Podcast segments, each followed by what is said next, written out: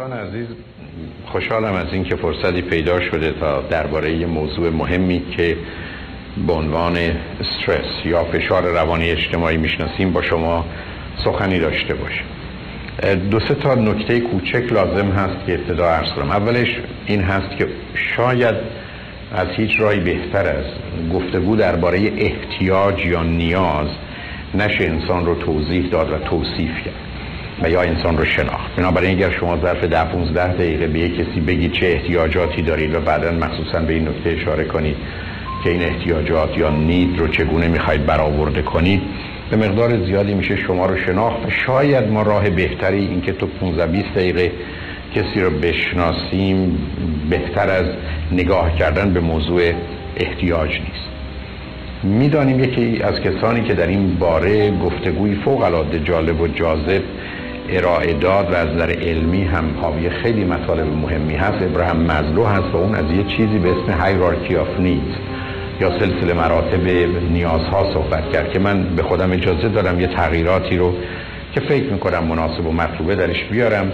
ولی در قسمتی که الان بحث می‌کنم کاملا نظر او هست که ما دو تا نیاز واقعی داریم یا real need. که این دو تا نیاز یا احتیاج واقعی اولش نیازهای فیزیکی و مادی ما هستند که ما اونها رو اگر ارضا نکنیم ما رو به درد و رنج و مرگ میکشونن. و دوم نیاز به امنیت و آرامش security and safety. و البته روشن هست که چون سیستم سلسله مراتب نیاز هست انسان وقتی که نیازهای فیزیکی و مادیش برآورده شد به فکر امنیت و آرامشش میفته ولی اگر امنیت آرامشی داشته باشه اما نتونه نیازهای شماره یکی خودش رو ارضا کنه امنیت آرامشش رو به خطر میاندازه که نیاز شماره یکی که پایه هست رو ارضا کنه. بنابراین من ممکنه وقت از دیوار خانه کسی برم بالا وقتی گرسنم برای دزدی. چرا؟ چون نیاز شماره یک مقدم است بر نیاز شماره دو و به همجاست که این سلسله مراتب به طور کلی در خصوص انسان درسته. این دوتا نیاز رو که او به عنوان نیازهای واقعی می‌دونه ما به عنوان یا او به عنوان deficiency need یا نیازهای مبتنی بر کمبود می‌شناسه. یعنی اینا معمولا یه تعادلی بر هم می‌خوره و ما برای برقرار کردن اون تعادل به دنبال رفع اون نیاز میریم. ما گرسنه و تشنه هستیم به دنبال آب و غذا میریم. ولی این ناشی از کمبوده نه اینکه خودش به خودی خودش اهمیتی داره و ما صد پرس چلو کباب میخوردیم 20 گالون آب میخوردیم یه همچی کاری نمی‌کنیم چون اگر قرار بود خود اینا به خودی خودش لذت بخش باشه ما می‌تونستیم فقط اونا رو تکرار کنیم در حالی که اینا نیازهایی است که به کمبود دفیشنسی مرتبطن. در حالی که نیاز شماره سه به بعد که من رو تا هشت میشناسمش اینا نیازهای حقیقی هن. اولا باید به وجودشون رو برد اگر انسان به وجودشون نیره اصلا نیستند. و دوم اینکه به عنوان بین نید یا نیازهای مبتنی بر بودن و شدنه یعنی مبتنی بر کمبود نیست. شماره سهش عشق است و تعلق. به همجاست که شما در عشق نمی‌تونید به کسی بگید بیش از حد اگر منو دوست داشته باشی حالم به هم می‌خوره یا تحمل ندارم. یا نیاز شماره چهار دانایی و آگاهی است.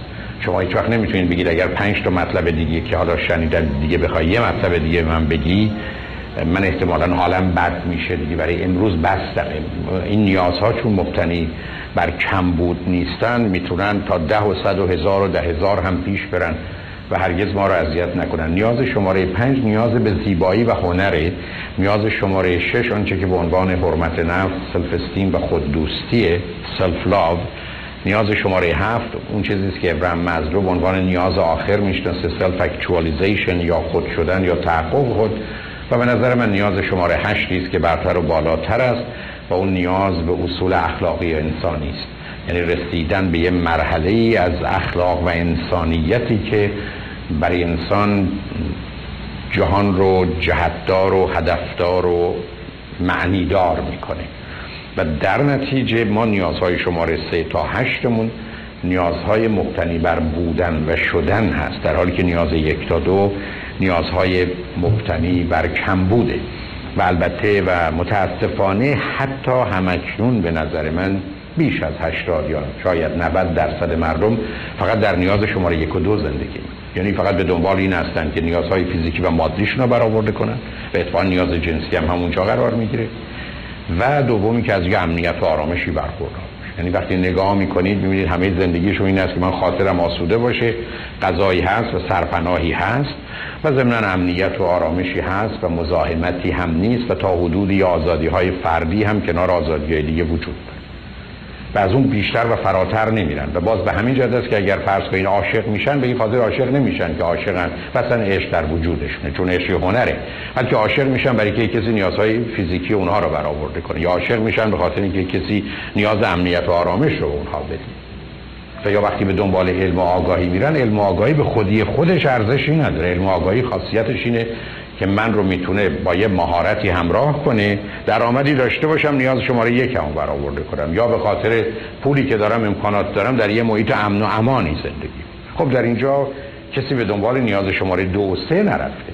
نیاز شماره یک که نیازهای فیزیکی و مادی بود وقتی که نباشه درد و رنج بیاره. نیاز شماره دو وقتی که امنیت و آرامش نباشه با خودش ترس و استراب و نگرانی و حراس و وحشت رو به وجود میاره و زندگی رو به هم میرزه بنابراین طی میلیون ها سال در تاریخ تکامل انسان به تدریج مغز انسانی یاد گرفته که چگونه نیاز شماره دو رو برآورده کنه و در نتیجه جایگاه مهمی در مغز انسان و در زمیر و ذهن یا مایند انسانی وجود داره برای رسیدن به امنیت و آرامش و در نتیجه آنچه که اسمش ترس fear یا اضطراب anxiety موضوعی است که به گونه بدن برای مقابله با اون یا حداقل برای مقابله با ترس آماده است. در اینجا نکته ای که اهمیت داره اینه که من و شما با یه لغتی به اسم ترس یا fear روبرو هستیم که وقتی است که خطر واقعی و خارجی است هواپیمای آتش گرفته و حالا خطر واقعی و خارجی است. و دوم anxiety یا اضطرابه که خطر نه واقعی است نه خارجی بلکه درونی است و غیر واقعی. من تو هواپیمایی که همه چیزش خوبه نشستم و کارکنان خل... هواپیما و خلبان و بقیه راحتن. من دارم میلرزم به خاطر کوچکترین حرکتی که هواپیما می‌کنه. اسم این دیگه ترس نیست برای که خطر واقعی و خارجی وجود نداره. اسم این انگزایتی یا استرابه و می‌دانیم که در حیوانات ترس هست.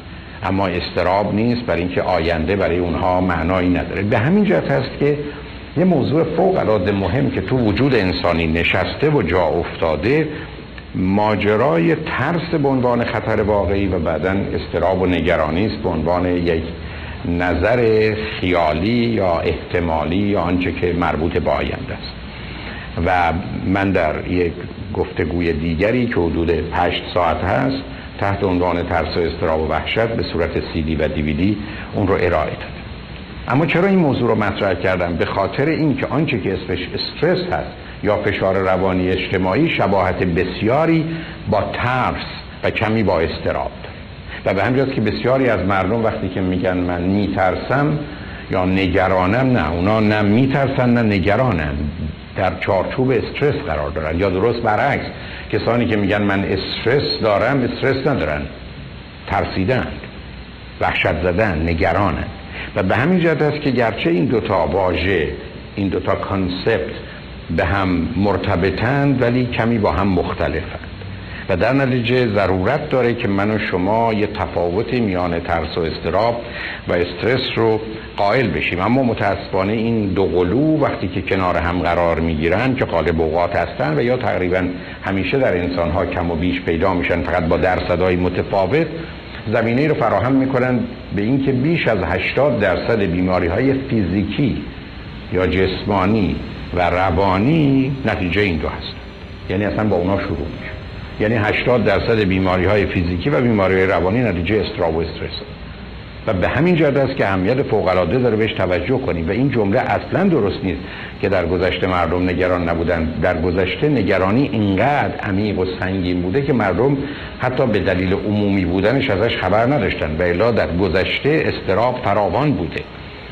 آنچه که در دنیای امروز هست استراب خیلی خیلی کمتر شده. اما به جاش استرس بیشتر و بیشتر شده که حالا که توضیح بدم ملاحظه خواهید فرمود. بنابراین ترس و استراب در میان مردم کاهش پیدا کرده. اما استرس بیشتر شده ولی چون این دو همدیگر رو به راحتی تغذیه می‌کنن فید می‌کنن علت و معلول برای هم میشن هر جا که سرکله یکی پیدا بشه انتظار این که دومی هم باشه خواهد بود. بنابراین موضوع استرس رو من و شما باید بشناسیم و می‌دونیم که استرس بیشتر تو سه زمینه هست. یکی موضوع سلامتی است که اگر نباشه برای خودش درد و مرگ داره. یکی موضوع در حقیقت کار و شغل که مرتبط میشه به توانایی های مالی و اقتصادی ما. و سوم مسئله رابطه یا relationship در مفهوم عامش که اگر من شما بهش توجه و اعتنایی لازم نکنیم موجب جدایی و بدتر از اون تنهایی میشه. و به مقدار زیادی یه پدیده درونی و داخلیه تا اینکه احتمالا جنبه خارجی و بیرونی داشته باشه و با موضوع فوق العاده مهم اعتماد به نفس self-confidence که به زودی براش سیدی درست خواهم کرد و self-esteem حرمت نفس همراه هست. و به همین جاست که ضرورت داره من و شما توجه ویژه‌ای به اون داشته باشیم.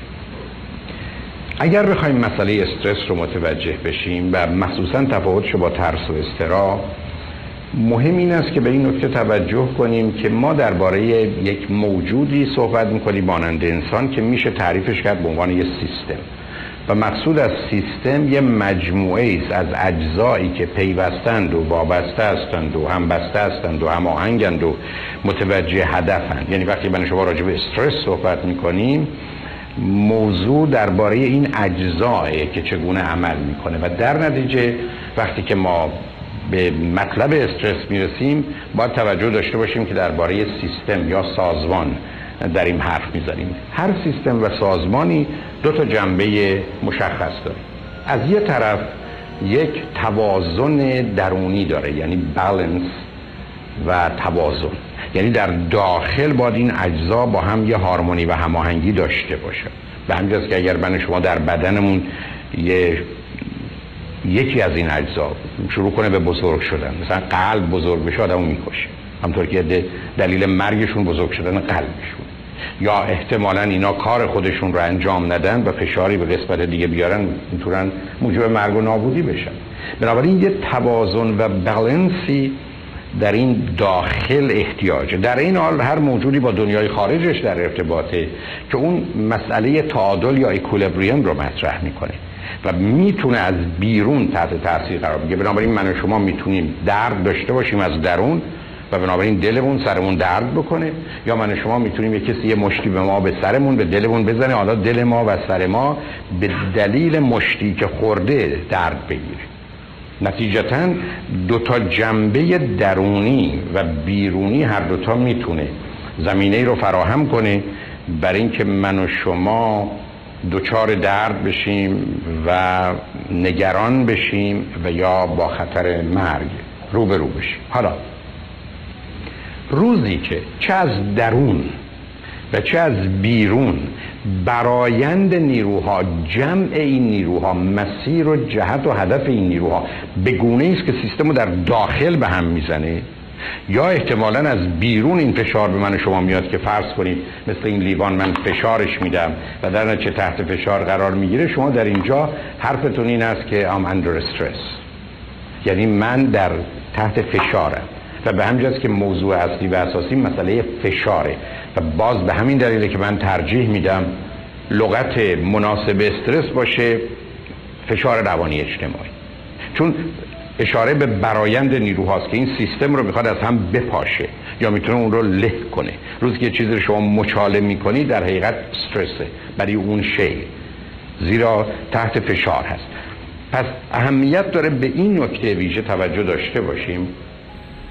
که وقتی صحبت از استرس می‌کنیم درباره یه سیستم و سازمانی صحبت می‌کنیم که زیر فشاره و همکنون داره به هم میریزه. تفاوتش همینجا به راحتی میشه با استراب دید. برای که استراب یه مقدار مربوط به آینده است. یعنی شما میگید من راجع به ایام پیریم نگران هستم یا راجع به آینده بچه هام یا درباره آینده فرض کنید تحصیلاتم یا شغل و کارم. در حالی که وقتی شما درباره استرس صحبت می‌کنید شما درباره here and now اینجا به همکنون در این صحبت می‌کنید و این تفاوت بسیار مهمی است بین استراب و استرس. پس مسئله استرس برمیگرده به حال. نتیجتا روزی که من حال بدی دارم بیشتر استرسه تا استراب. ولی می‌تونه شباهتی به ترس داشته باشه برای که در ترس هم خطر واقعی و خارجی است و معمولا هم اکنون اما نکته که وجود داره ماهیتا استرس یه فشاری است که یه سیستم داره به هم میریزه در حالی که ترس برخی از اوقات مانند فوبی ها مشخص است. من از سگ میترسم من از گربه میترسم من از چیز معینی میترسم. به این ترس البته در درون من می‌تونه تعادل و توازن داخلی رو به هم بزنه و در نتیجه موجب استرس بشه همونطور که گفتم اینا ناچار به هم مرتبطن. اما نکته ای که در خصوص انسان وجود داره این است که تنها مسئله انسان توازن و تعادل نیست. انسان یه موجودی است که به دلایلی که در طبیعت اوست و در طبیعت هم هست میل به تکامل و پیشرفت داره. یعنی درست مانند دانه ای که می‌خواد درخت بشه درست مانند سلولی که می‌خواد تبدیل بشه به یه نوع کامل یک انسان. و به همین جاست که من و شما وقتی میریم به کلاس اول بعد از اینکه درس کلاس اول خوب یاد گرفتیم همونجا نمیشینیم. بلکه از کلاس اول میریم کلاس دومی که چی بلد نیستیم.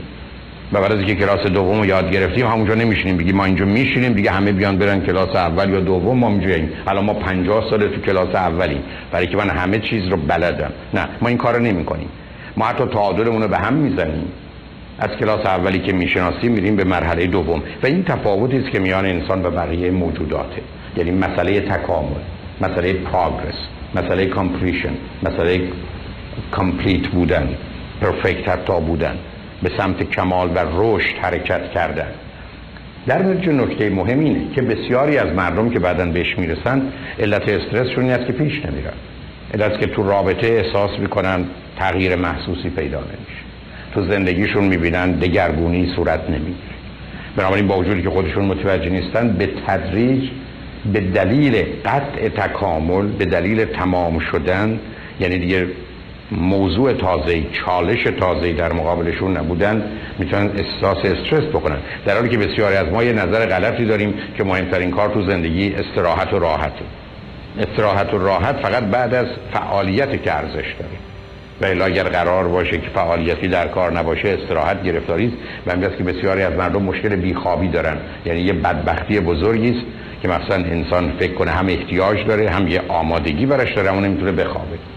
در حالی که اگر همیشه مسئله استراحت به عنوان کار خوبی بود دیگه ما مشکل بیخوابی نداشتیم. حالا که سر حالیم با سر حال می بودیم. یا حالا که خوابمون نمیاد باید راحت باشیم. اما چنین نیست. اینو به این دلیل عرض می کنم که مسئله انسان یه مقدار پیچیده تر از اون است. که ما چون گرفتاریم فکر کنیم خوش به اون کسی که هرچی می‌خواد رو داره. و امیدوارم این رو در حالی که تنزی هست کمی هم جدی بگیرید. بهش به گونه ای که توصیف شده به شش ماه نمی‌رسه که یا همه آدم توش خودشونو می‌کشن یا میمیرن. برای که قرار باشه چالش و حرکت و پیشرفتی نباشه زندگی اصلا معنایی نخواهد داشت. به هر حال اون چیزی که در خصوص استرس اهمیت داره اینه که با چند تا چیز نباید اشتباهش کرد. یکی با اون چیزی که به عنوان اینتروپی می‌شناسیم. اینتروپی یک نظریه است در فیزیک و مکانیک که همه سیستم ها گرایشی به سمت از همپاشیدگی دارد درست مثل که همه موجودات گرایشی به سمت فساد و نابودی دارد هرچی به وجود آمده بدون تردید از میان خواهد رفت. بنابراین استرس رو با یک دگرگونی تدریجی نمیشه یکی دانست. آدما دارن پیر میشن ضعیف میشن اسم این از هم پاشیده شدن سیستمه ولی اسمش استرس نیست. دوم اون رو نباید با مسئله بیقراری restlessness اشتباه کرد چون برخی از ما بیقراریم. و بنابراین مسئله بیقراری با موضوع اضطراب و استرس متفاوته. مورد سوم hyperactivity بیش فعالیتی است. بیش فعالیتی یعنی یه آدمی که انرژی بیش از حد بیش از اندازه داره ولی ترمز و فرمون هم نداره. به در و دیوار می‌زنه. ولی اگر شما انرژیتون زیاد باشه اما ترمز و فرمون داشته باشه hyperactivity یا بیش فعالیتی نیست.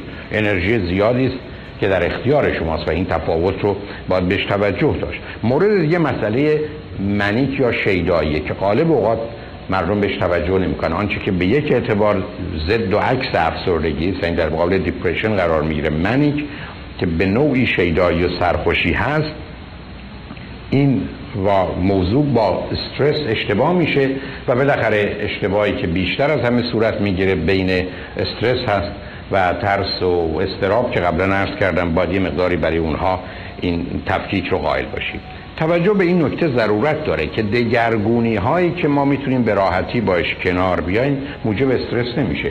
ما جز در شرایط استثنایی برای نفس کشیدن که اگر چند دقیقه نفس نکشیم میمیریم مثلا ناریم استرس نداره.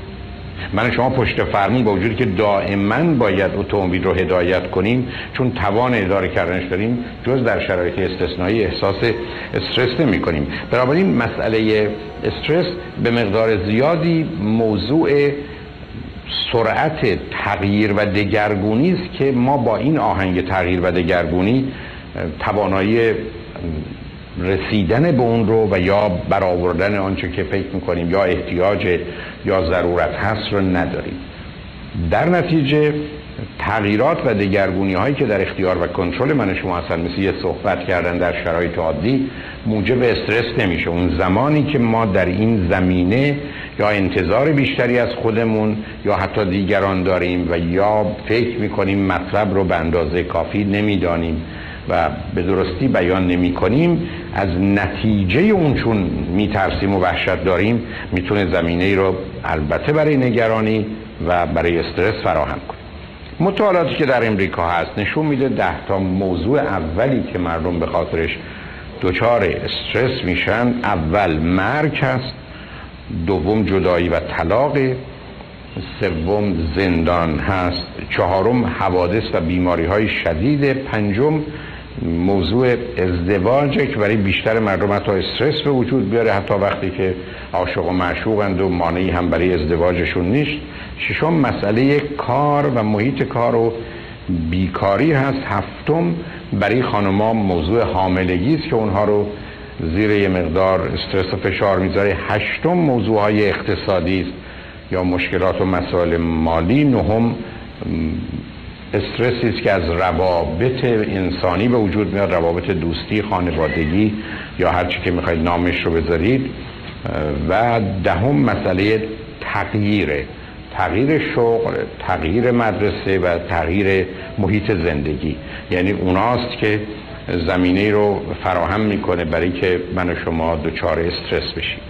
معمولا استرس درست مانند استراب یه تغییرات بدنی رو به دنبال داره و گرفتاری ها و بیماری های رو.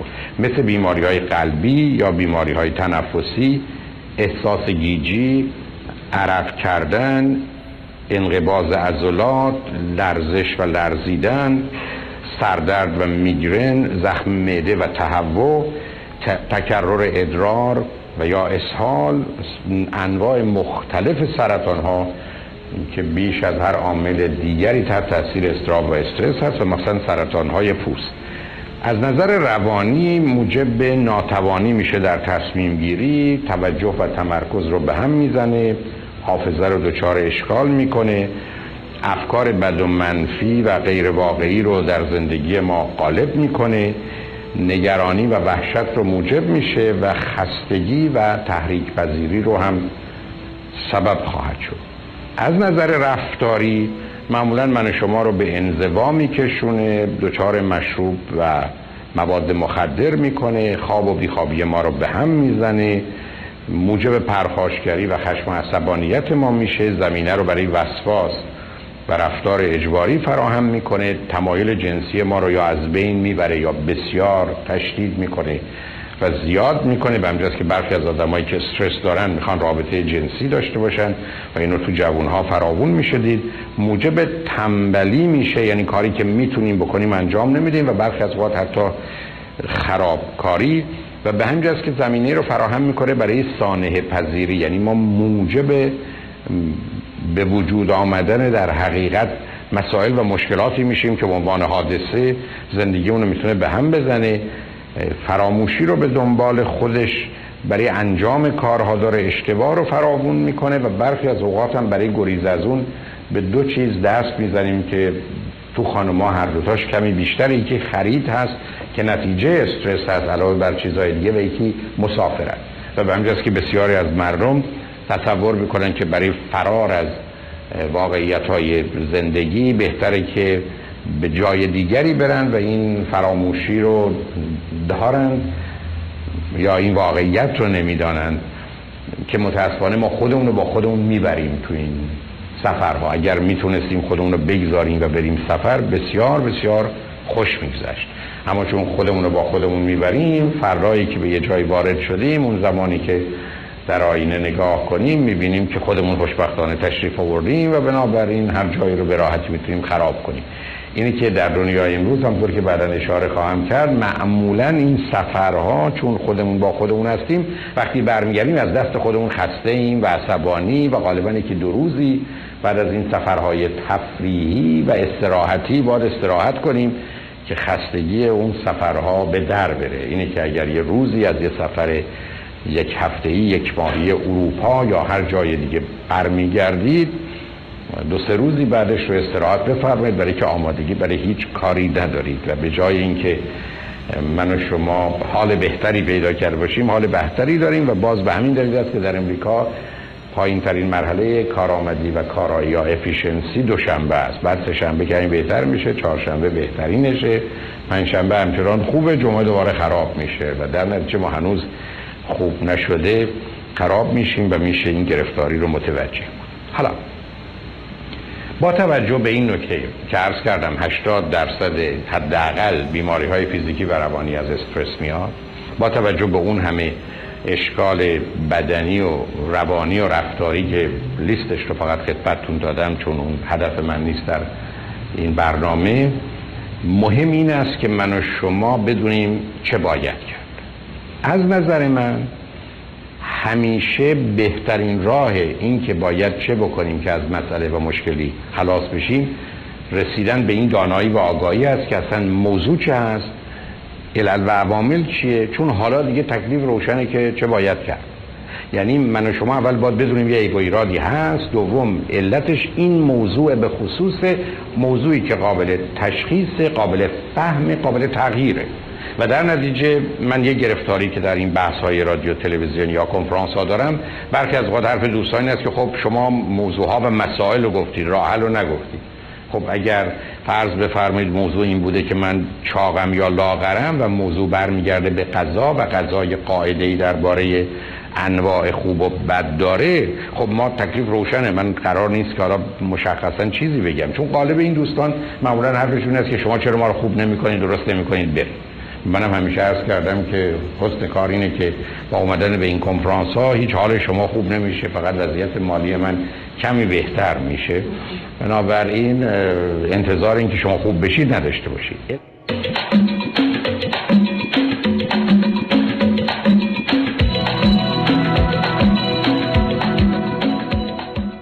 شنوندگان ارجمند آنچه که میشنوید کنفرانس دکتر فرهنگ هلاکویی در رابطه با استرس یا فشارهای روانی اجتماعی. غالب این دوستان معمولا حرفشون است که شما چرا ما رو خوب نمی‌کنید درست نمی‌کنید بر منم همیشه عرض کردم که حسن کار اینه که با اومدن به این کنفرانس ها هیچ حال شما خوب نمیشه فقط وضعیت مالی من کمی بهتر میشه. بنابراین انتظار این که شما خوب بشید نداشته باشید. علت این تاکیدم اینه که تمنا می‌کنم دقت کنید من اقلا به چهل تا ویژگی روانی شخصیتی باور و اعتقاد. احساسات عواطف و هیجانات اشاره می‌کنم که از نظر من موجب استرس و با توضیحی که ناچار مختصر خواهد بود به شما این پیام داده میشه اینا بدند و غلط و باید عوض بشه. و هر کدوم از اینا برخورد با اونها حلشون از میان بردنشون راه های مختلف متفاوت داره و تازه این راه های مختلف متفاوت شما با یکیش راحت تری نتیجتا مهم اینه که من و شما بدونیم کجای کار اشکاله. من و شما باید بدونیم که این اشکال رو که خیلی هم ساده هست چگونه میشه حلش کرد یا از میان برد. وقتی من پام خوابیده من گن آهسته بلند شو حرکت شما نمی‌تونید بگید به من راه حل نشون نده. خب تکلیف مسئله به همین سادگی روشنه. اینا یه مقدار بهانه گیری علت تاکیدم هم در آغاز این است که از نظر من این چل تا مورد اصلا موردهای حل مسئله استرسه با وجودی که من به عنوان مسئله و مشکل مطرحش می‌کنم. و این تفاوت و تفکیک رو باید شناخت و اعلام همیشه مخصوصا های خشمگین طلبکار ناراضی احتمالا سخن دیگری داره مشخصه شماره یک که فرد استرسدار اینه که حادثه رو به فاجعه تبدیل یعنی یه توانایی داره که ایونت رو به عنوان دیزاستر ترمویل مشخص کنه من دوستی رو داشتم که اگر تو خیابون می آمده می‌خواستیم بریم مهمونی خیابون شلوغ بود یا به اصطلاح ترافیک بود و راهبندان بود می‌گفت بدبخ شد یعنی خیلی راحت و آسوده. حالا یه مهمونی که نیم ساعت یه ساعت زودتر می‌رفتیم و دیرتر فرقی نمی که اصلا هم نمی‌رفتیم. هیچ فرقی نمی‌کرد. این می‌گفت بدبخ شد بنابراین بسیاری از ما یه تخصصی داریم تو این مثلا مهمونان نیومدن. خب نیومدن. یا چی شده؟ هیچ. همه یه دفعه مردن. حالا تو می‌خوای چیکار کنی؟ ولی اون اصلا به موضوع اینجوری نگاه نمی‌کنه. یعنی اصلا بعضی اون متخصص این کاریم. یا در خصوص بچه‌ها. می‌خوام ببینیم کجان. خب کجان؟ حالا خونه جواد نیست خونه حسنه. می‌خوای چیکار کنی؟ خب آخه آدم باید بدونه. نه. دونستن خوبه اما بایدش از کجاست؟ یعنی من و شما برای خودمون یه دنیایی درست می‌کنیم و آماده ایم که از هر حادثه ای فاجعه ای بسازیم. درست مثل بسیاری از پدر و مادرها که فکر کنن از این طریق میگن وای ما دیگه چه پدر و مادر نمونه ای هستیم. هر وقت بچه هاشون نمیان فکر کنن بچه ها مردن زیر ماشین رفتن تصادف کردن کشتنشون. و فکر کنن وقتی این بازی رو در میارن به نظر میان چقدر اینا پدر و مادرای خوبی هستن. و البته وقتی همسرشون دیر میاد فکر می‌کنن که این آقا احتمالا با خانمی رفته و در نتیجه باز هم همون حال بد رو پیدا می‌کنن یا آرزوی همون مرگ رو براش می‌کنن. به همین جد است که آقایی می‌گفت من به خانومم میگم تو هر وقت پسرمون دیر میاد فکر می‌کنی کشته شده. هر وقت من دیر میام فکر می‌کنی بالاخره یه کسی رو کشتم یا اون منو کشته و بنابراین با هم هستی. خب بیا جای ما رو عوض هر وقت من دیر بیام فکر کن تو تصادف کشته شدم و بردم و بنابراین خوشحال باش. هر وقت پسرمون هست فکر کن که دوستی پیدا کرده. با اون اون هر ستایی راحتیم. تو راحتی من راحتم پسرمونم راحته. و خیلی ساده میشه دید. موضوع عادیه ولی برخی از اوقات اصلا باور نکه. من چیکار کنم؟ اولا این آدم مثلا چه نقشی تو زندگی تو داشته؟ برخی از اوقات اصلا مخرب و بازدارنده. دوم تو رو اگر بره وادار می‌کنه که بتونی کارهای بهتر و درستی بکنی. بلکه اینجایی که تو گیر افتادی مسئله است. و سوم تازه اصلا برفرضی که بد باشه بسیاری از مردم با همون بدا می‌تونن زندگی کنن یا تو بدون اون موضوع می‌تونی زندگی کنی. بی خودی برای چی داستان درست؟ این موضوعی که در استراب و وحشت وجود داره تو استرس هم هست که من و شما متخصص این هستیم که حوادث زندگی رو به فاجعه های زندگی تبدیل کنیم و بسیار طبیعی است که می‌تونیم گرفتار بشیم. دومش احتمال و امکان رو به قطعیت و قاطعیت. یعنی یه پدیده ای که 5 درصد احتمالشه 10 درصد احتمالشه بگیم 100 درصد احتمالشه. این کار ما اینه. و اینجا دقیقا نشون دهنده یا آدمی است که با واقعیت جهان آشنا نیست و اصولا جایگاه علمی و عقلی و منطقی نداره. که من درصدها رو نبیدم تمام گفتگو درباره همه چیز بحث درصد هاست. ما با مطلق سر و کاری نداریم نسبی است. آدم خوب درصد خوبیش بالاست. آدم بد درصد بدیش بالاست. آدم دانا درصد آگاهیش بالاست. آدم نادان درصد آگاهیش کمه یا نادانیش بالاست. ما فقط با درصد کار. تفاوت ها فقط اونجاست. یکی دو روز قبل در تلویزیون برنامه رو میشنیدم که بانوی ارجمندی درباره وضعیت بد زنان در ایران صحبت می‌کرد و بعد یک مرتبه اومد به امریکا که در امریکا هم اوضاع بده است در مقابل کار مساوی حقوق مساوی نمیدن. جایگاه زنان کمتره جایگاه مردان. خب اونجا هست اینجا هم هست. و خیلی راحت برای آدمی که کم بدانه یا ندونه با موضوع چگونه برخورد کنه به این نتیجه خب در ایران زنان حقوقی ندارن در امریکا هم ندارن. پس ایران و امریکا مساوی است. ولی اگر از این بانوی ارجمند شما میپرسیدید که اگر زنان ایران حتی ظرف ده سال یا 20 سال آینده به جایی برسن که امروز زنان امریکا هستند آیا یه پیشرفت چشمگیری در خصوص آزادی و برابری زنان نیست؟ اون وقت بود که متوجه می‌شد این حرف چند اندازه غلطه و بده و خطرناکه. که ما به مجرد اینکه در یک چیزی یه عیبی دیدیم اون عیب رو مطرح کنیم در مقابل چیز دیگری که ده تا و صد تا عیب داره بگیم خب این عیب داره اونم عیب داره. نه مهم اینه که چند درصد. مهم اینه که اندازه چه هست اصلا گفتگوی علم گفتگوی اندازه است. من دیگه نمی‌تونم برگردم بگم اصلا شما چرا نگران وضعیت اقتصادی مردم دنیایی؟ همه بالاخره پول داره.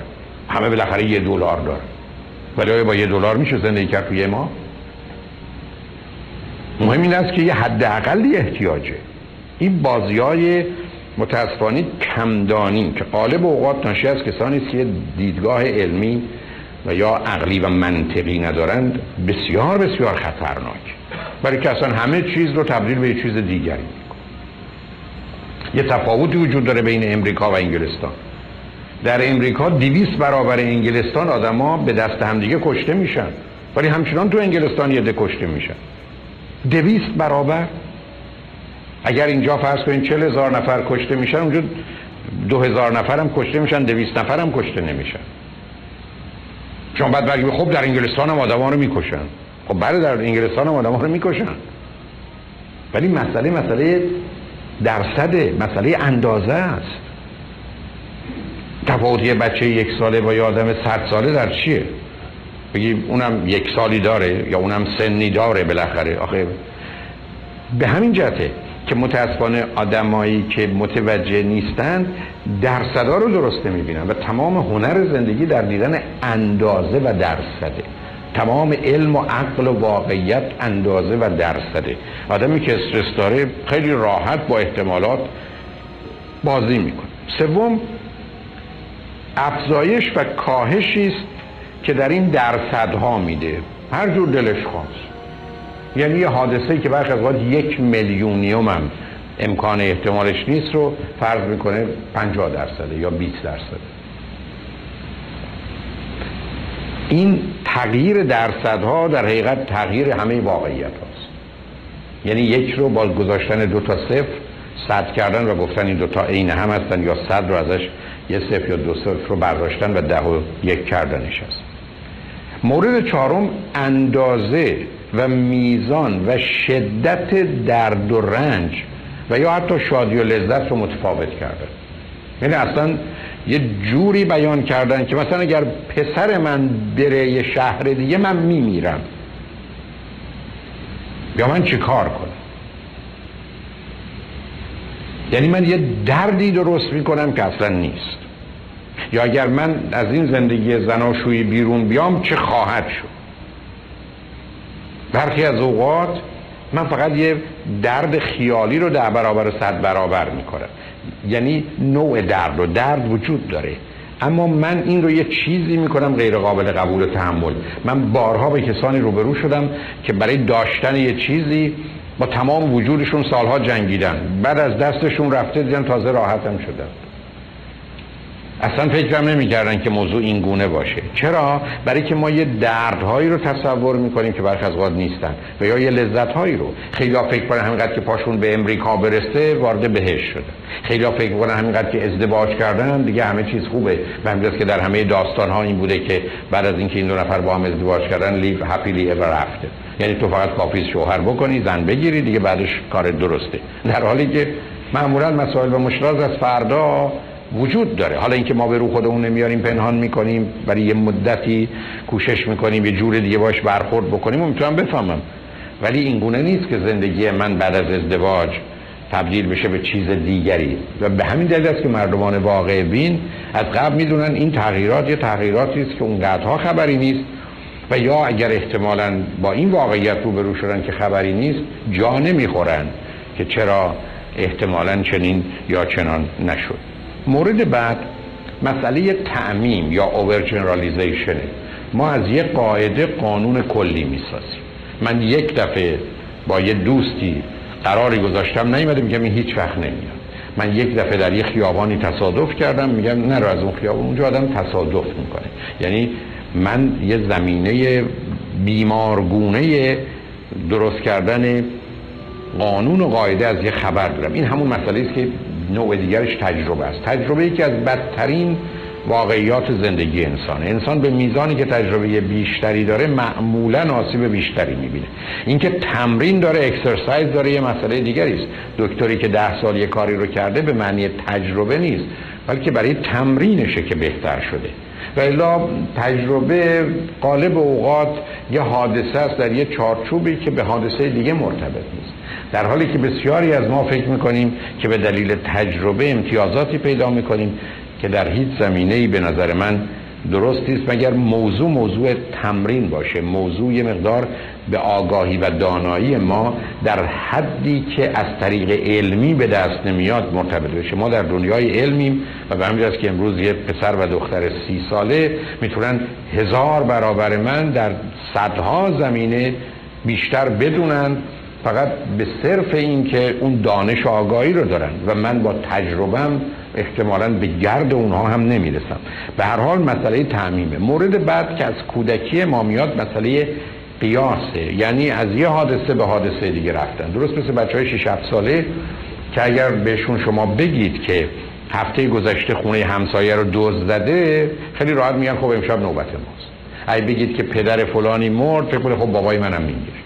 این نظام قیاسی یه پدیده فوق العاده وحشتناکی است و انسان جز در مواردی که بشه از یه موضوع نتیجه دیگری گرفت نمی‌تونیم دو تا حادثه رو اینگونه و به راحتی به هم مرتبط کنیم. آدمی که استرس داره مثلا شما دارید نشستید و میگید مثلا پسر فلانی معتاد شد. دفعه میزن تو سرش بچه من معتاد نشه یعنی بلافاصله از اون نتیجه می‌گیره بچه خودش.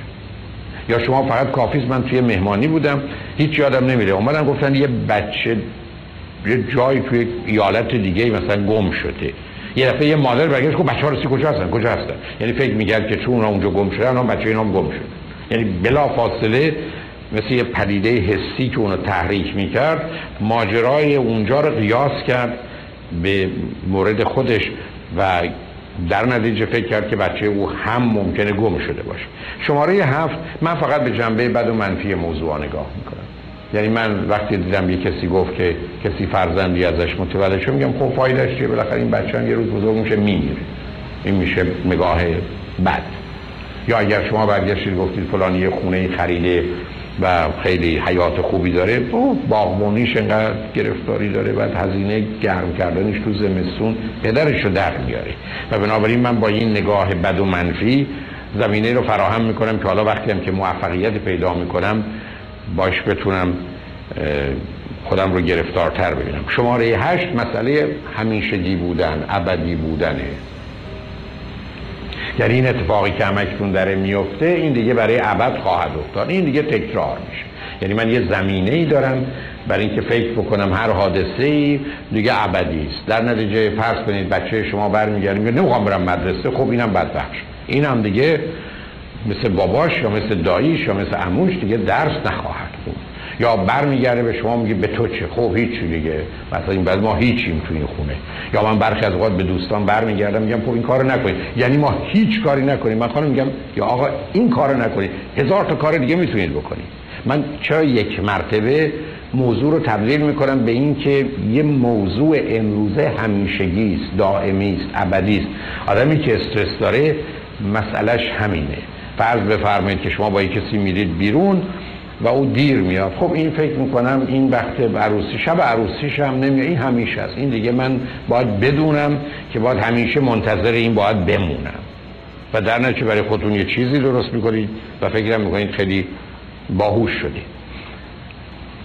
شماره نه وقتی است که من و شما فکر می‌کنیم یک حادثه یک اتفاق هست که به من و شما می‌تونه کمک کنه یا اگر احتمالاً این حادثه و اتفاق باشه یا نباشه زندگی ما عوض میشه. من فقط اگر اومده بودم امریکا. من اگر فقط تو رو دیده بود حتی بسیاری از اوقات دوستان به من میگن که مثلا ای کاش ما تو رو مثلا 20 سال قبل میشناختیم. اولا معلوم میشه 20 سال قبل که سال 30 سال قبل میشناختن. دومی که حالا که می‌شناسن فرقی نمی‌کنه. ولی ما برخی از اوقات تصوری داریم که فقط یک حادثه فقط یک موضوع اگر اتفاق بیفته یا نیفته اگر این سر راه من پیدا نشد. البته این حرف برخی از اوقات درسته.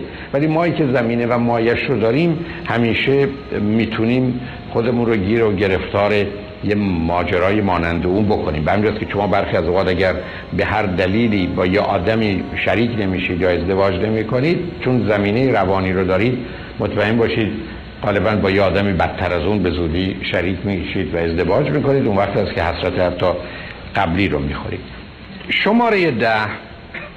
برخی از اوقات من یه نظری دارم که یه چیزی اگر اتفاق افتاد دیگه غیر قابل جبرانه غیر قابل تصحیحه غیر قابل تغییره.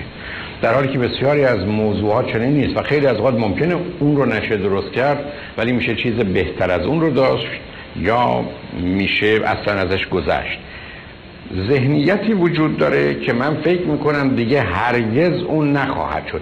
البته این درسته ولی اینکه اون نخواهد شد معناش این نیست که هیچ چیزی شبیه او یا مانند او نخواهد بود. این همون گرفتاری است که آدمای معتاد دارن. یعنی یه ماده مخدره یا آدمایی که فقط به یه آدم علاقه دارن.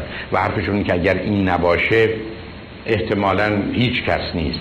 و این نگاه که به یک باره چیزی رو به عنوان تنها می‌دونیم. و یا در اینجا غیر قابل جبران و برگشت و بازگشت می‌دونیم. یعنی همیشه فکر کنیم هر راهی رو رفتیم پلها پشت سر ما خراب شده. حتی وقتی واقعیت داره معنایی نداره. من فراوون شایدم مثلا ما جوونیمون رفت. خب حالا اینگار مثلا به ما جوونی داده بودن. بعد مثلا این رفت. حالا افسوس می‌خوریم. علاوه خیلی از اوقات دلایلی که شما از جوونیتون به گونه ای که همکنون فکر می‌کنید استفاده نکردید خیلی از اوقات دلایل عجیب و غریبیه و چه بهتر که استفاده نکردید. برای که اگر جوانی میفرمودید خب وقت باعث خیلی گرفتاری ها و بدبختی ها می‌تونست باشه. و در نتیجه اصلا ماجرایی نیست. از اون گذشته. حالا چیزی که گذشته رو که هیچ کس هیچ کارش نمی‌تونه بکنه می‌خواید شما چه کارش بکنید؟ یعنی من یه نگاهی دارم که مثل یه چیزی از بین رفته و از دست رفته و نگاه من در حقیقت نگاه کودکانه است که مثل غذایی است که خوردم و چون خوردم دیگه تموم شد و یا چون خوردم دیگه وجود نداره. شماره 11 اون چیزی است که بسیاری از ما بهش افتخار می‌کنیم. من خیلی حساسم. و خیلی زود بهم بر می‌خوره. اگر از برگ گل به من لطیفتر بگن من حالم بد میشه. خب این بیچارگی و بدبختی است. این یه گرفتاری بزرگه که آدم آدم حساسی باشه. من و شما قرار با احساس باشیم. یعنی چیز کوچک خوب رو بزرگ کنیم. نه حساس که چیز کوچک بد رو بزرگ می‌کنه. و بعدم این حساس بودن و فرجایل بودن و شکننده بودن و آسیب پذیر بودن خب گرفتاری به وجود میاره. من شما فرض کنید دو تا چشممون اگر با یه انگشتی محکم بهش بخوره می‌تونیم کور بشیم. ولی این رو اگر به دست و پای ما بزنن چیزی نیست. حالا شما بدنی رو تصور کنید که 5 درصد 10 درصد 20 درصد چشمه. و در نتیجه هر موضوعی مانند اینکه شما انگشت به چشم او کردید براش هست. افرادی هستن که به مجردی که کوچکترین جوابی رو آنگونه که انتظار دارن که معلوم نیست اصلا درست باشه و اصلا طرف مقابل ازش خبر داشته باشه نگیرن به هم میریزن. علتش این است که یه حساسیت و یه شکنندگی دارن یه وجود یه مقدار کاغذی و یه زرورقی هستن که احتمالا با کمی فشار پاره میشن. و ما تو دنیای زندگی می‌کنیم که به دلیل حجم اتفاقات و حوادث دور برمون اگر واقعا پوست کلفتی نداشته باشیم و وجود محکمی نداشته باشیم خورد خواهیم شد. و حالا و جالبتر اینه که بسیار از ما خیلی کوشش می‌کنیم خودمون ظریفتر و لطیفتر از اون چیزی که هستیم نشون بدیم یا خودمون ظریفتر و لطیفتر هم حتی بدون یعنی حتی وقتی هم چیزی خیلی اذیت اون نمی‌کنه شروع می‌کنیم به گفتن که این خیلی منو اذیت کرد برای که غالبا می‌خوایم خشمگین و طلبکار و ناراضی باشیم و بعدا از این طریق هست که چون وضعیت بدتری پیدا می‌کنیم شستشوی مغزی به خودمون میدیم و خودمون رو گرفتار می‌کنیم. بنابراین شکننده و حساس بودن هیچ افتخاری نیست. ظریف و لطیف بودن هیچ جنبه برجسته مثبتی نداره. شماره دوازده هرس و طمعه اون چیزی که به عنوان گرید میشناسیمش و گریدی بودن. معنای این حرف این است که بسیاری از ما همیشه بیشتر می‌خوایم. همیشه اینقدر بیشتر می‌خوایم که قالب اوقات غیر ممکن هست. در کودک انسانی در وقت تولد این دیده میشه. یکی از چیزهای عجیب همینه. این تنها موجودی است که به نظر می‌رسه بیش از اندازه غذا می‌خوره. و در نتیجه این مسئله حرص و طمع عادی است و شمایی که تو کار اقتصادی و stock market هستید می‌دونید که معتقد هستن تمام کسانی که تو stock market هستن دو چیز بالاخره نابودشون می‌کنه. یکی نگرانی یعنی fear یا ترس و دیگر حرص و طمع greed یعنی تمام کسانی که به هم ریختن مسئله ترس بوده و در حقیقت حرص و طمع. یعنی این دوتاست که مسئله آفرینه. و معلوم آدمی که حرس و طمع داره به دلیل ویژگی های روانی که داره و زمین هایی که داره دیر یا زود شرایطی رو فراهم می‌کنه که درگیر استرس و استراب هر دو بشه. شماره 13 غالبا دیر رفتن دیر آمدن ولی جالبتر این که غالبا عجله داشتن. یعنی بسیاری از مردمی که دیر میان معمولا می‌خوان زودتر هم برن.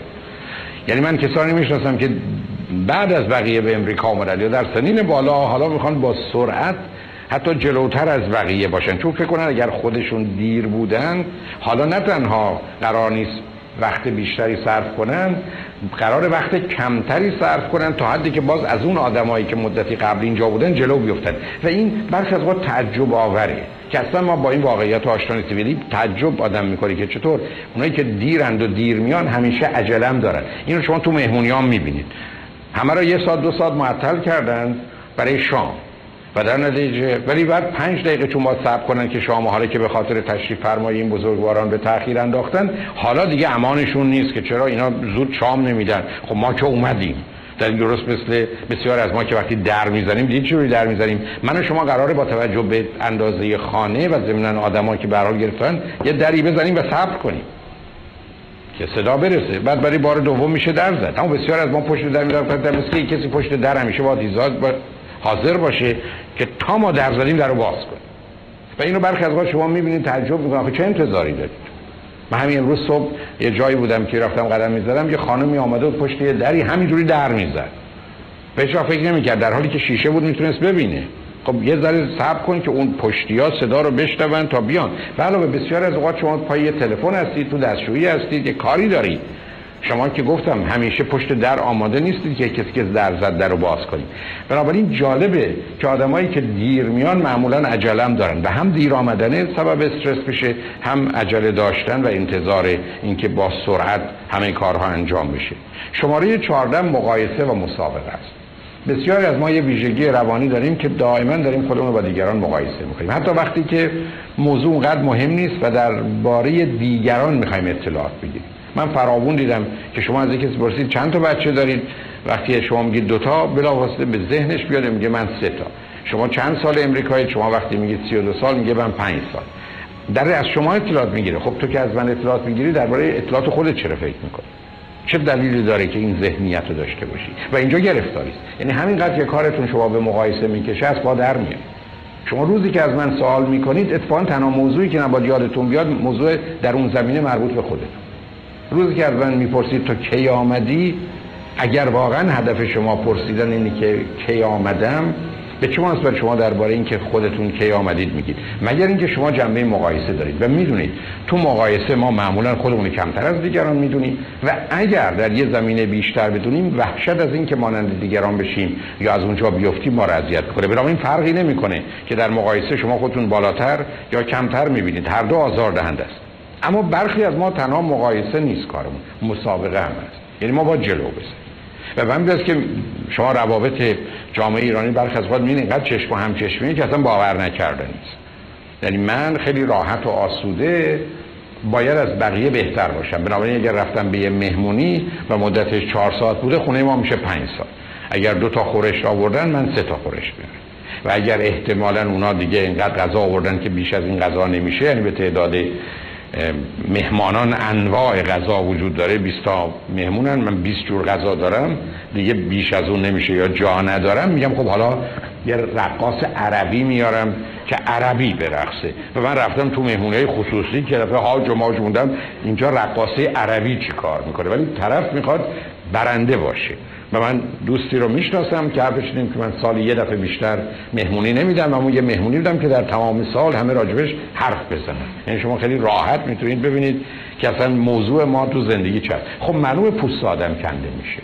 در حالی که مهمترین هنر این است که من و شما بپذیریم متوسطیم و خدا هم انسان متوسط بیشتر دوست داره به است که از اون بیشتر خلق کرده. اون اقلا عقلش می‌رسه. نتیجتا مسئله مقایسه و مسابقه است. شماره پانزده انتظارات زیاد هست از خود و دیگران.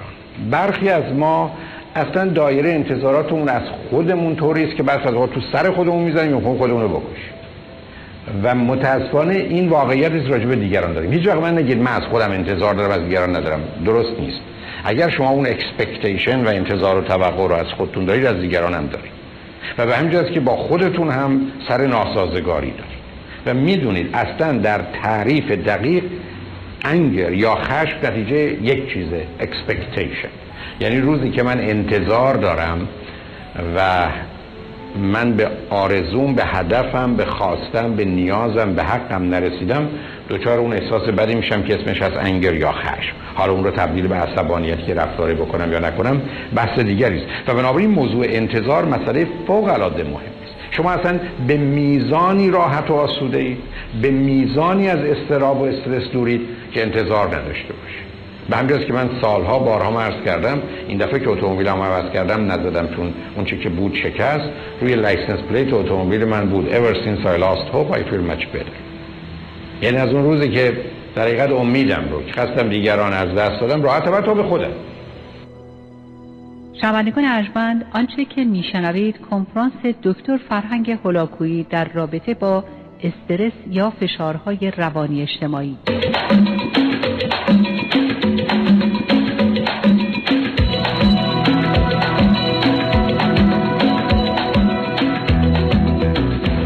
من کار و هم می‌کنم شد شد نشد نشد.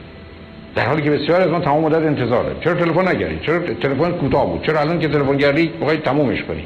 چرا نمی‌خوای اون حرفو بزنی؟ چرا اونجا چرا نمیای اینجا؟ چرا صبح زنگ نزنی؟ چرا بعد از ظهر نه چرا شبا زنگ می‌زنی؟ چرا؟ یعنی ما دائما از دیگران انتظار و توقع داریم. و معلوم از خودمونم داریم. حتی از دست خودمونم ناراحت و ناراضی هستیم. چقدر خوردی؟ برای چی می‌خوری؟ چقدر میخوابی؟ پاشو. و فکر می‌کنیم که از این طریق داریم اوضاع و کارا رو بهتر می‌کنیم. ابدا چنین نیست. به همین جد است که انتظار و توقع از خود و دیگران وقتی از یه حد میگذره با خودش استراب و استرس بسیار جدی میاره شماره 16 مسئله واکنش و نه پاسخ یعنی reaction یعنی انسان به دلیل داشتن لایه های بالای مغز قراره به شرایط و موقعیت پاسخ بده. و اصلا لغت responsibility یعنی توانایی پاسخ.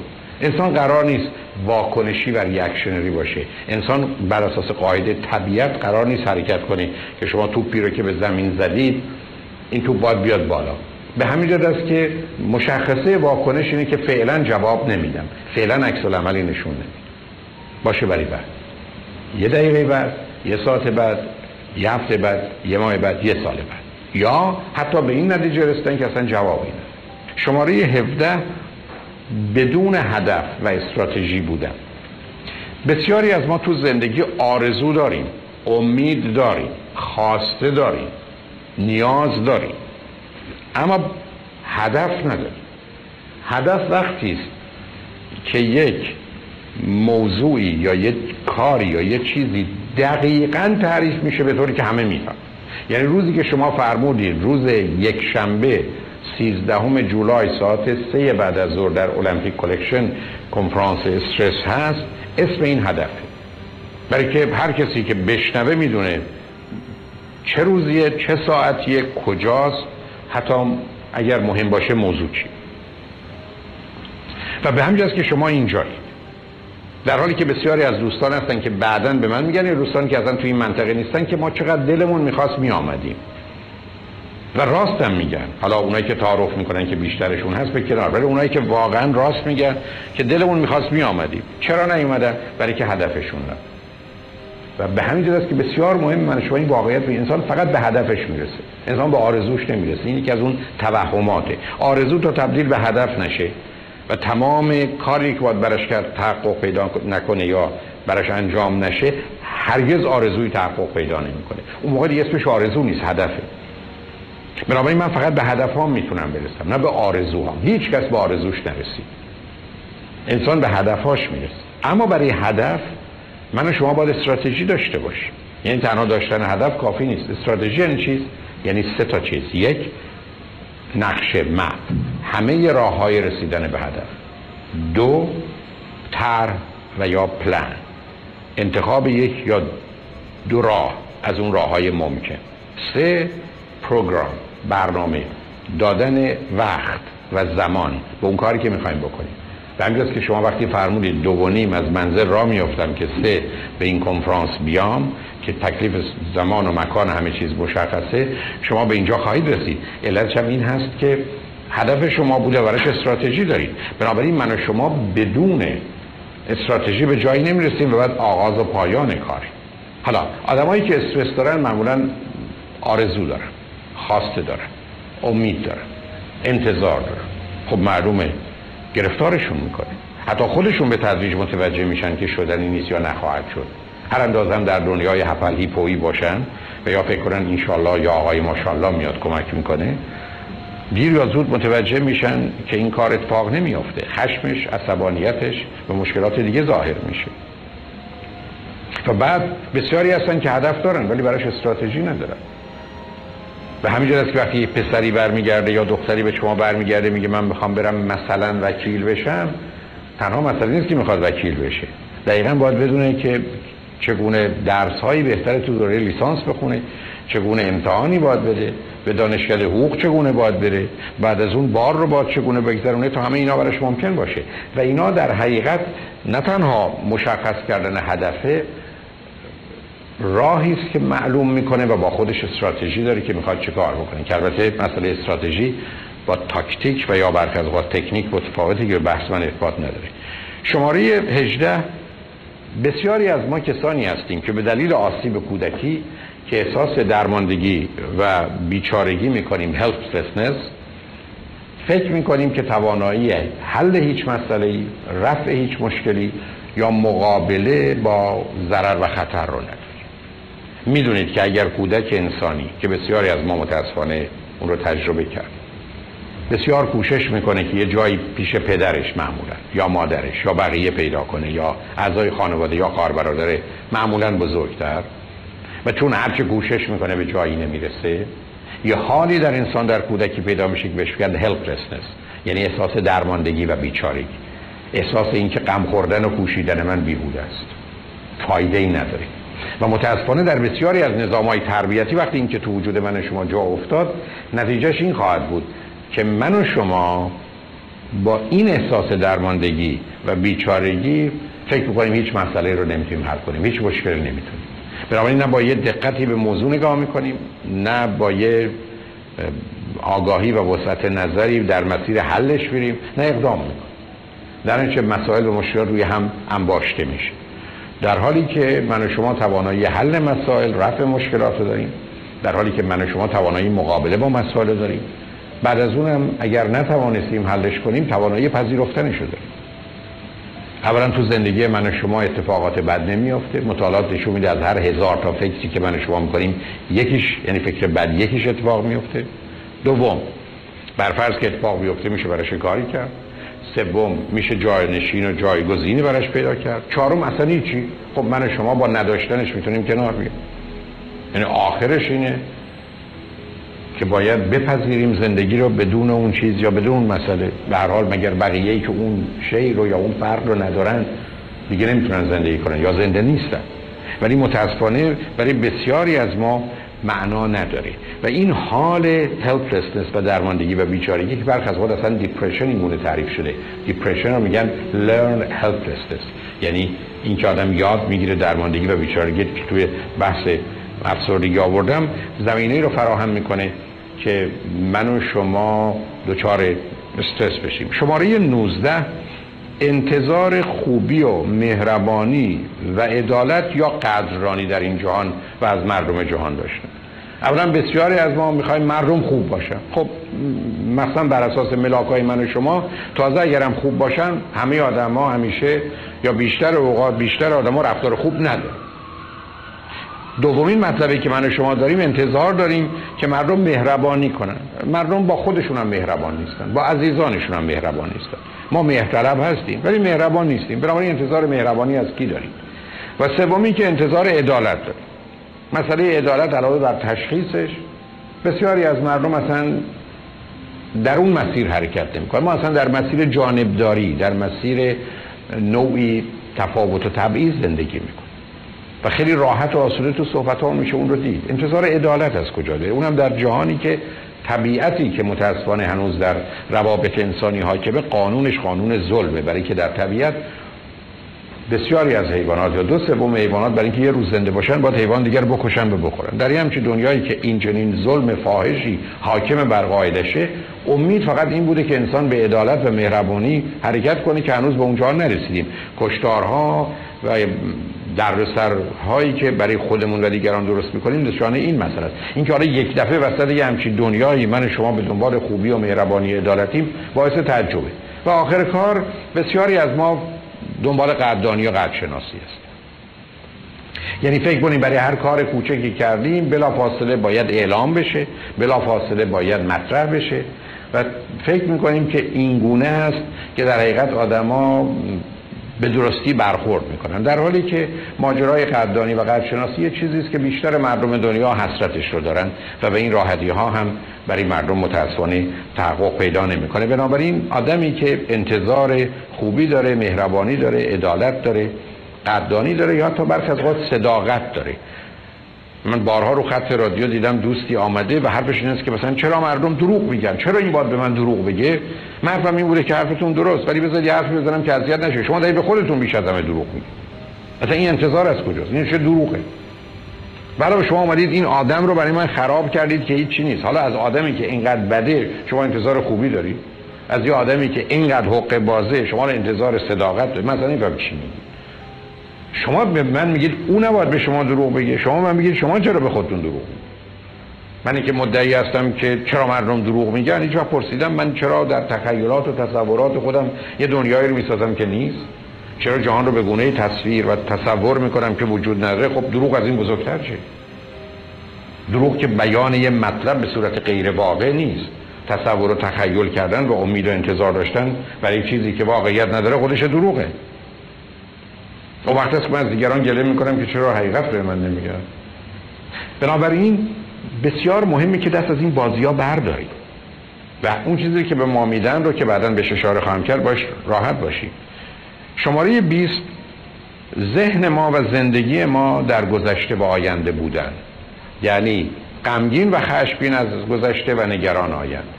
و چه حال و امروز رو خراب کردن. در حالی که من شما قرار در حال زندگی کنیم. من شما قرار در حال زندگی کنیم. و در حال زندگی کردن یعنی جنبه مثبت و منفعت مسئله درد و لذت چیزها رو با هم مقایسه کنیم. نه اینکه در گذشته که هیچ کارش نمی‌تونیم بکنیم و آینده که نیومده و می‌تونیم خرابش بکنیم. و البته قرار در حال زندگی کرد نه اینکه در حال لذت برد. یکی از حرفای غلط اینه که باید دمی رو غنیمت دانست و از حال لذت برد. در حال لذت بردن نابود کردن آینده است. و به همین که اگر من و شما در حال زندگی می‌کنیم یعنی میسنجیم لذت و درد موضوع رو در حال و آینده و بعد انتخاب می‌کنیم. ولی اگر در حال زندگی می‌کنیم پس برو به دنبال خوشی و آنچه که دوست داری و لذت بخشه بعد هزینه شو کی میده معلوم نیست. یه چیزی رو بخر چون الان قرار نیست پولشو بدی.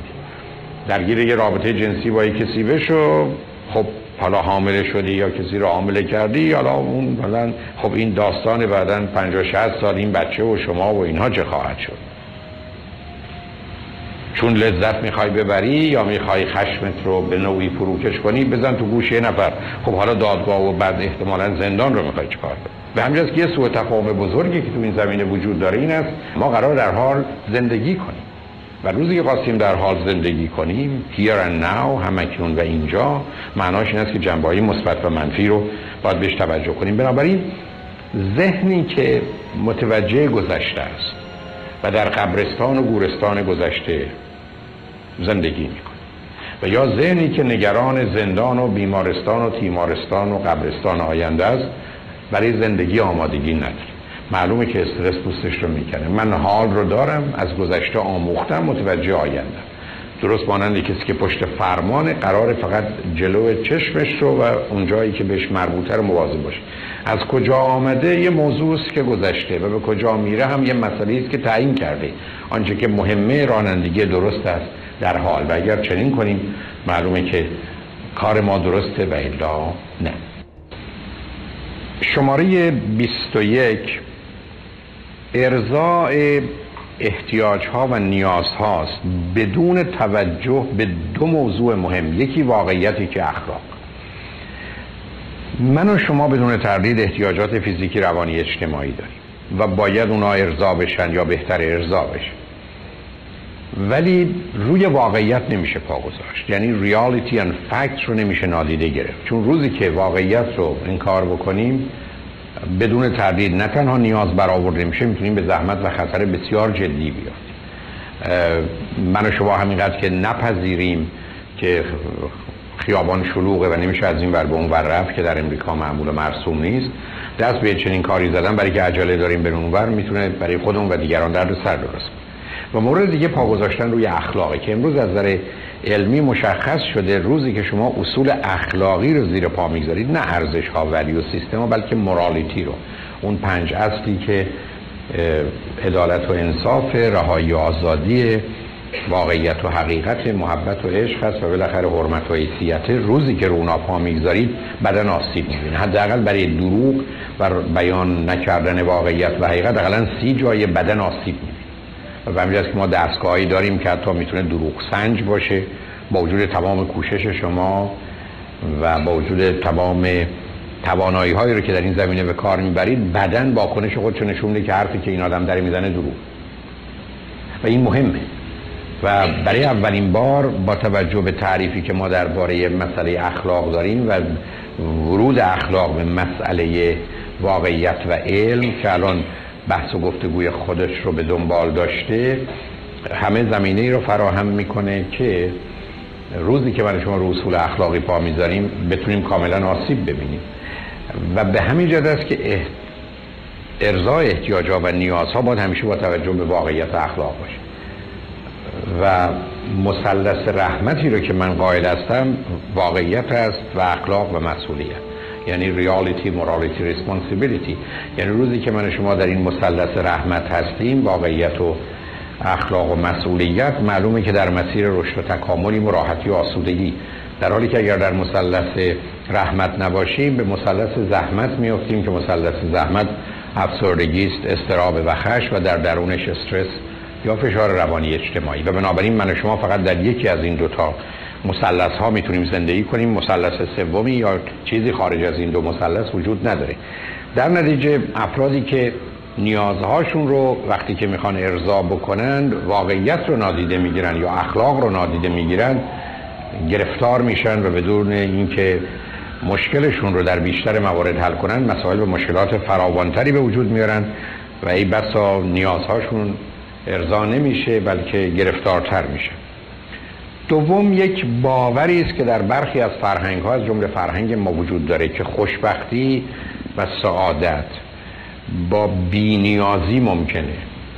در حالی که بینیازی جز در شرایط استثنایی بیماری است. یعنی انسانی که نیاز نداره. انسانی موجود نیازمندی است که نیاز فیزیکی روانی اجتماعی رو نه یکی و ده تا و صد تا در شبانه روز داره.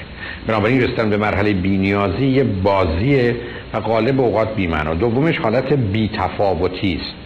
یعنی من ایندیفرنس هستم و می‌دونیم که برخی از اوقات یه چیزی بدتر از بدبختی است و اون بیتفاوتی است. در نتیجه افتخاری نیست که من I don't care یا اهمیت نمیدم برای که برخی از موضوع رو باید اهمیت و سوم بی‌اعتنایی یعنی به روی خود نیاوردن. و جهان رو یه جور دیگه وانمود کردن یا تصور کردن. و چهارمی که معمولا مردم متوجه هستن بیطرفی است.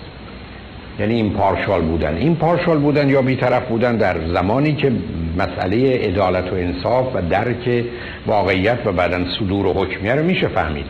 اما این بسیار متفاوته که من درباره موضوعهای مهم و اساسی بیطرف باشم. یکی از اون موارد در دنیا امروز موضوع سیاسی است. در جهانی که میلیون ها نفر رو می‌تونن سلاخی کنن من و شما نمی‌تونیم بیطرف بمانیم. من و شما نمی‌تونیم بگیم ما به هیچ گروهی تعلق نداریم. این عدم تعلق ما برخی از اوقات خودش گرفتاری بزرگه و ابدا موجب سلامت و سعادت نیست. در حالی که بسیاری از آدما فکر می‌کنن همطور که عرض کردم با بینیازی بیتفاوتی بیاعتنایی و بیطرفی می‌تونن سلامت و سعادت برای خودشون تأمین و تضمین کنن. ابدا چنین نیست. بسیاری از اوقات سلامت و سعادت من و شما در این است که نیاز خودمون و دیگران رو برآورده کنیم و اجازه بدیم دیگران هم چنین کنن. بی تفاوتی و بی رو کنار بگذاریم. در برخی از موارد بی طرفی خودش بزرگترین خیانته و هیچ کنم از اینا معمولا به صورت یک ایده و نظری که بر مبنای اون من شما عمل بکنیم هرگز ما رو به خوشبختی و سعادت و سلامت نمیرسونه. شماره 23 دوری و انکار و سرکوبی یعنی اینکه من حالت اوایدنت به خودم بگیرم یا دینایل به خودم بگیرم یا آپرست کنم یه چیزی رو به عنوان بهترین راه حل مسائل. یعنی مردمانی هستن که فکر کنن هر وقت که احتمالا از یه چیزی دوری کنن اون موضوع وجود نداره. یعنی درست داستان سرش آدم زیر یا کپ زیر برف کردنه که چون من نمی بینم یا نمی‌دانم یا ازش دوری کردم یا اون یه جای دیگه اشکالی نداره. شما حتی می‌دونید بسیاری از اوقات ما بچه همون اگر برن یه شهر دیگه زندگی کنن خب یه کلیاتی رو دربارهشون می‌دونیم و برخ از اوقات یه نگرانی عمومی داریم. ولی جالب اینه که برخی از اوقات وقتی این بچه ها بعد از سالها که از ما دور بودن تا در یک کشور دیگه بودن به خانه برمیگردن حالا با ساعت هشت شب هر اون که کجایی؟ در حالی که این بچه هشت صبح هم وقتی که در خارج بوده معلوم نبوده کجاست. و ساعت سه و چهار بعد از نصف شب هم معلوم نبوده کجا زندگی می‌کرده و در چه شرایطی بوده. اونا موضوع من و شما نیست. موضوع من و شما تبدیل میشه به اینکه چون هم اکنون دوربر من و شما هستند من و شما باید در موردش بدونیم. نتیجتا برخی از مردم هستند که طریقه دوری کردن رو به روی خود نیاوردن رو یا انکار رو و سرکوبی واقعیت رو برای خودشون عنوان بهترین راه حل می‌دونن حداقل در موارد اساسی مخصوصا عامل سرکوبی موجب بیماری فیزیکی و روانی است. می‌دونیم که فرض کنید میل جنسی انسان باید ارضا بشه یا در مسیری قرار بگیره که به عنوان والایش و تسعید یا سملیمیشن میشناسیمش و نمی‌تونه سرکوب بشه چون می‌دونیم هنوز هم در دنیای امروز بیشتر از هر عامل دیگری سرکوب کردن تمایلات جنسی موجب اختلالات و بیماری های روانی میشه. پس من و شما نمی‌تونیم این رو به عنوان بهترین راه حل بدونیم به روی خودت نیار خب از اونجا دور شو تلفن بهش نکن حرف نزن. خیلی از وقت اصلا کار نمی‌کنه. اما بسیاری از مردم هستند که این رو به عنوان یکی از راه ها یا بهترین راه حل می‌شناسن مورد 24 مسئله نادیده انگاشتن مسئله علیت در جهان. البته من با موضوع علیت که یک تجرید و یه انتظاری از اصل این همانی آنچه هست هست رو ازش باخبر دارم. اما برای ساده کردن و فهم موضوع ها ما به مسئله کازالیتی یا ماجرای علت و معلول رسیدیم. یعنی هر معلولی علت هایی داره و هر وقت هر حادثه اتفاق میفته یه علل و عواملی پشت سر اون هست و جهان بدون علت و سبب و موجب اصلا درش حادثه صورت نمی‌گیره. خب بسیاری از ما با علیت ها کار نداریم. یعنی به چرایی موضوع و از کجا اومده کاری نداریم. چرا یه همچین مطلبی شد چه دلیلی برای همچین چیزی وجود داره. و نادید انگاشتن علیت سبب میشه موضوع رو نشناسیم و قالب اوقات حتی خودمون موجب میشه که بتونیم گرفتاری های بیشتری رو در این زمینه به وجود بیاریم. نتیجتا افراد همیشه علاوه بر چه و چگونه یه پرسش جدی دارن چرا؟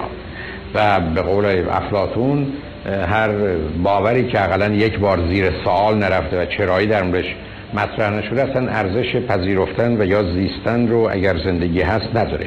بنابراین من و شما قرار هست که با عامل علت و علیت کار داشته باشیم و این درصدهاش بسیار مهمن چون بسیاری از حوادث 5 تا یا 50 تا دلیل دارن یا علت دارن.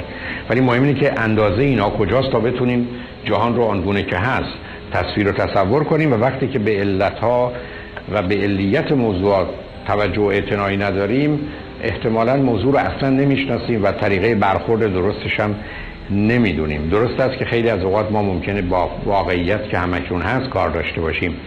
اما قالب اوقات دانستن علت یا علیت کمک می‌کنه. اینه که اگر من و شما یه مشکل روانی یا اجتماعی یا اقتصادی داریم شناختن چراییش خیلی از اوقات کمک می‌کنه برای فهم موضوع و بعدا برای تغییر یا معالجه.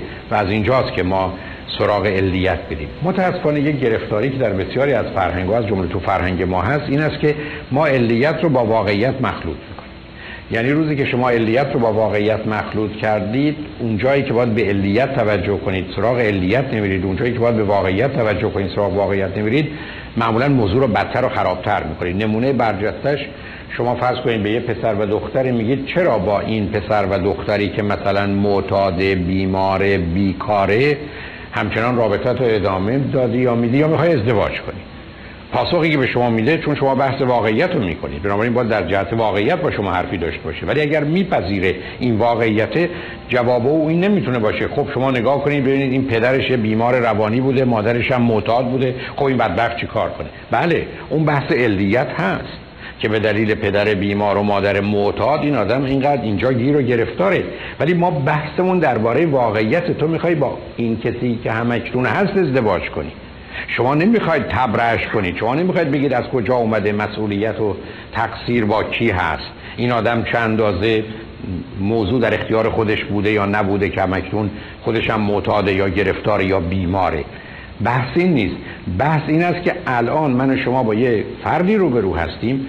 که مسائل و مشکلات جدی داره و این همچی آدمی به درد خودش و به درد هیچ کس نمی‌خوره و ارزش اینکه انسان بخواد زندگیش رو با او شریک و سعیم باشه نداره. اینکه شما بخواید دنبال علیت برید بعدا کمکش کنید معالجه بشه خوب بشه بحث دیگری است. ولی این دوتا رو نباید با هم مخلوط کرد. و متاسفانه در فرهنگ ما برخی از اوقات به مجردی که میگه یه آدمی چنینه برمیگردن میگن که ببین از کجا اومده یا وقتی به کسی میگید چرا مسائل و مشکلات این گونه نگاه می‌کنی حل کردیم حرفش این است که در ایران انقلاب شد. این این دوتا با هم هیچ ارتباطی در بسیاری از موارد ندارن. و مخلوط کردن علیت با واقعیت یه گرفتاری بزرگی است.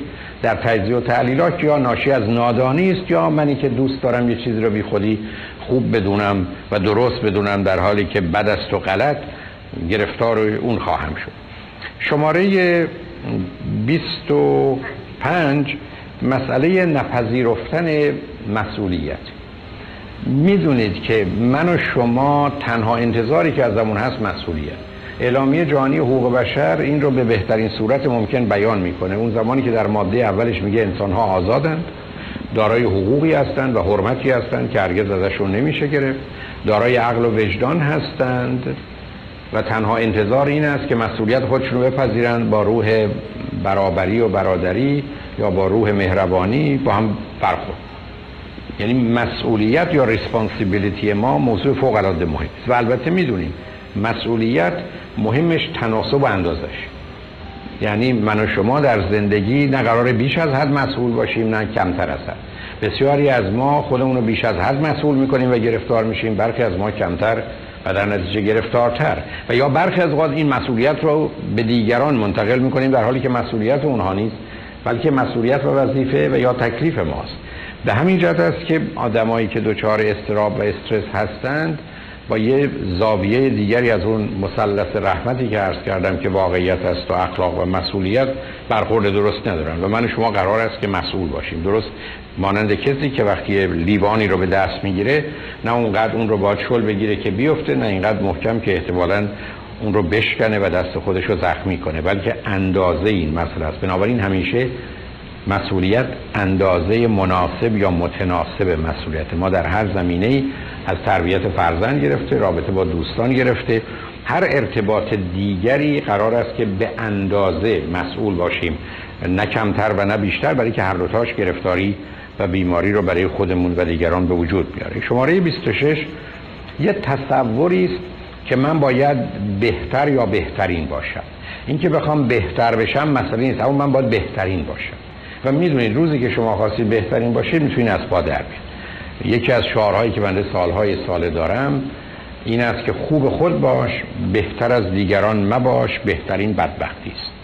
در بسیاری از موارد بهترین بودن فقط برای خود و دیگران سر درست کردن. اینکه شما در حالت عادی و معمولی یا در شرایطی که توجه و تاکید می‌کنید در یه زمینه از دیگران بهتر یا بهترین میشید خب این نتیجه است. این پیامد یه موضوعه. ولی به دنبال بهترین رفتن معمولا من شما رو وارد حریم گرفتاری و احتمالا اگر شدید باشه بیماری. و به همین جد است که همان گونه که اشاره ای کردم قرار است که ما مردمان متوسطی باشیم ما قرار خوب باشیم. و جمله واقعا این است که خوب خود باش بهتر از دیگران باش بهترین بدبختی است. و این تصور که من باید بهترین باشم باید بهترین مهمونی رو بدم باید بهترین لباس رو بپوشم باید بهترین بچه ها رو داشته باشم غالب اوقات مثلا در چارچوب پرورش تعلیم تربیت من شما رو به جایی می‌بره که بیمارترین بچه ها رو تحویل و این قالب اوقات امیدوارم کسی اذیت نشه. من شما رو به اونجا می‌بره که بذار یک بچه بیاریم و اینو خوب خوب تربیت کنیم. با توجه به این ویژگی روانی که شما دارید و با توجه به اینکه بچه تک مخصوصا در شرایط خاصی که پدر و مادر و محیط براش فراهم می‌کنن می‌تونه واقعا خیلی خیلی بیشتر آسیب ببینه اگر احتمالا خواهران و برادرانی میداشت. و به همین که این نگاه باید بهترین باشم غالبا گرفتاری است. باز جمله تکرار می‌کنم اینکه شما به دلیل استعداد و قابلیت و توانایی که دارید به دلیل کار و کوششی که می‌کنید در یه زمینه ای حتی بهترین بشید این چیزی است که شما شدید. اما به دنبال بهترین رفتن بدون تردید اشتباه بزرگی است و علاوه بر اینکه معمولا اون رو به دست نمیاریم علاوه بر اینکه موجب استراب و استرس و گرفتاری های ما میشه و برخی از اوقات روی واقعیات و حقایق و اخلاق ناچار پا می‌ذاریم متاسفانه برفرض به دست آمدنش هم اینقدر براش هزینه شده که ما از ما چیزی باقی نمونده و قالب اوقات هم برخلاف تصورمون ارزشی نداره یا قابلیت استفاده نداره.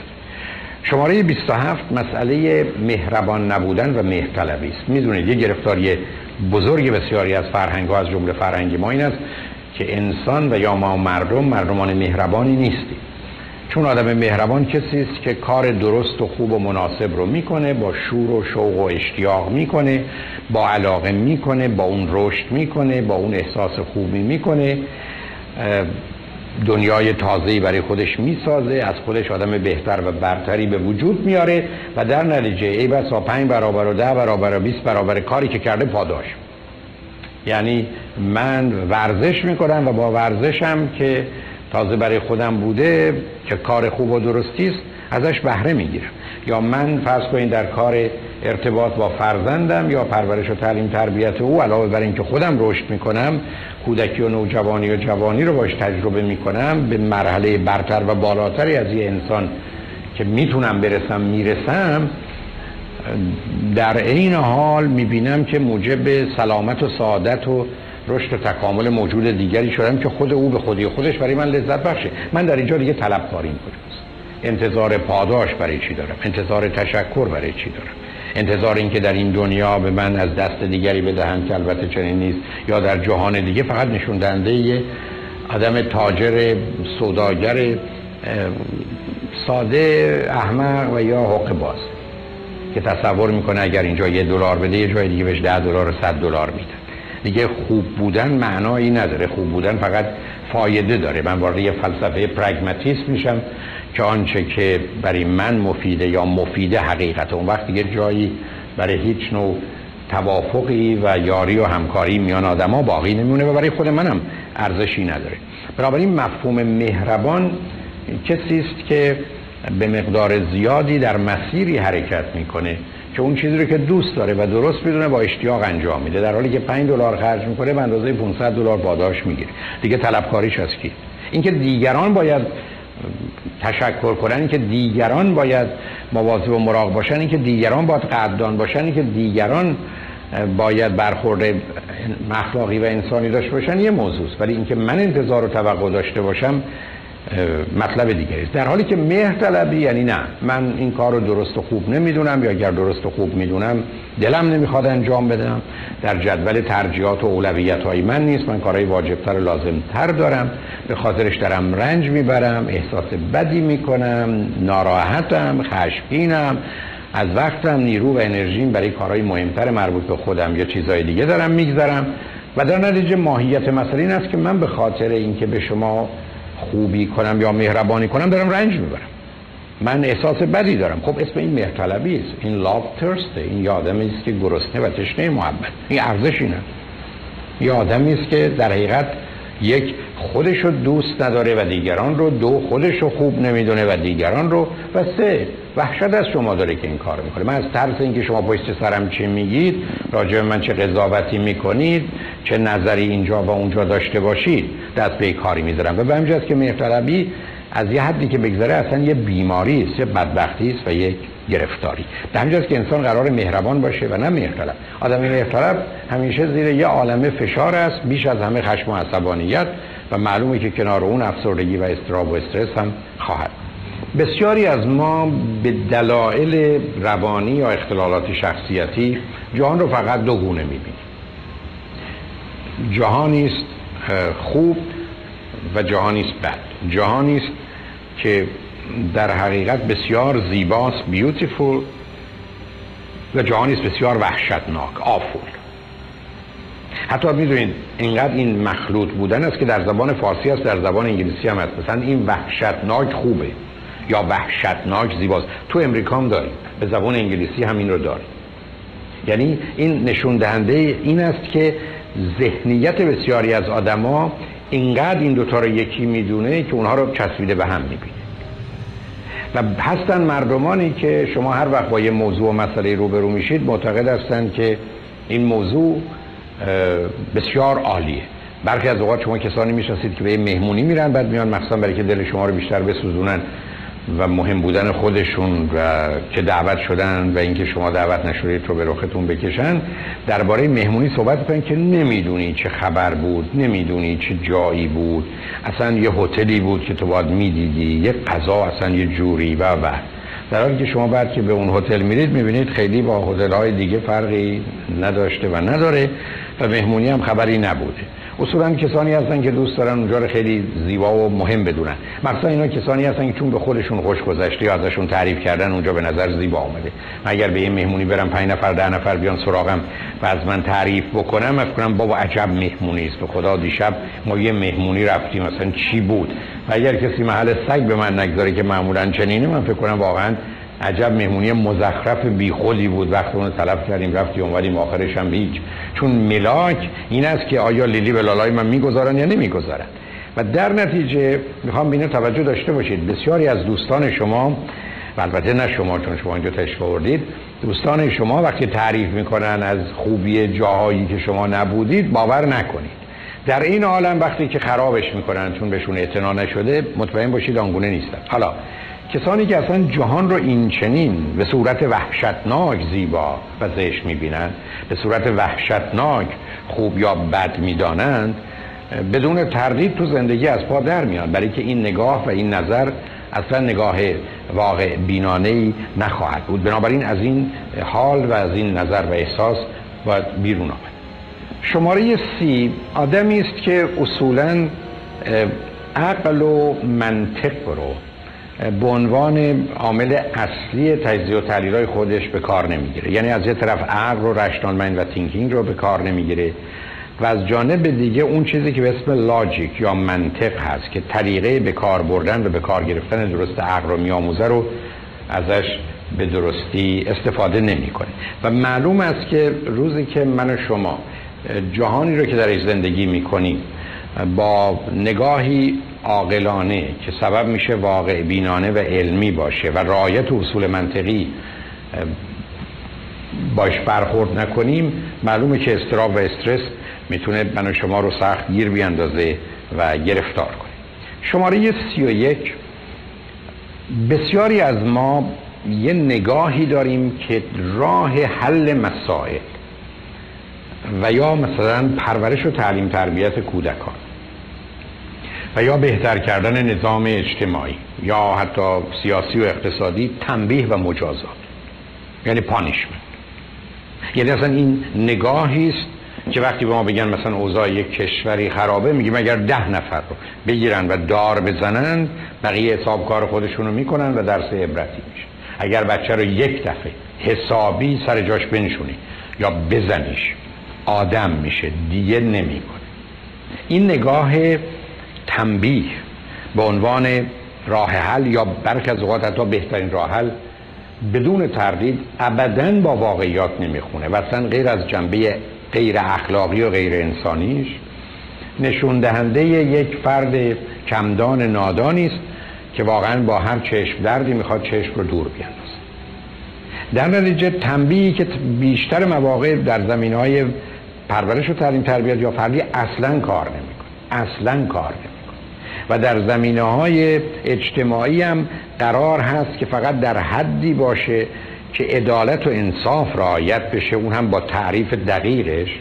هیچ جای دیگه نمی‌تونه جایگاهی در جامعه انسانی داشته باشه. اما متاسفانه گرفتاری بزرگی که بسیاری از ما مردم داریم اینه که فقط از طریق تنبیه و مجازات می‌خوایم موضوع رو درست کنیم. تا اونجایی که بسیاری از پدر و مادرای عزیز ما فرضشون بر این است که که پلیس محله هستن و در درست مانند پلیسی که سر یه چهارراه میسته و با هزار تا اتومبیلی که رد میشن که رعایت اصول رو می‌کنن کاری ندارن اون یک نفری که هست رو می‌گیره.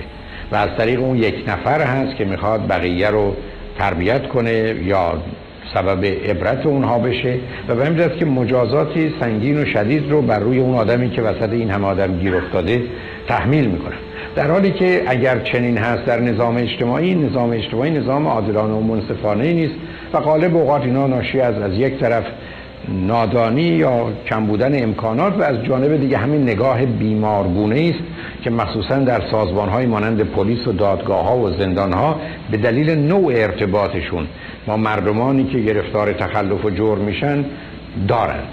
و بسیار طبیعی من اگر آدمی هستم که سی سال بکانیکم من فقط با خرابی اتومبیل کار دارم.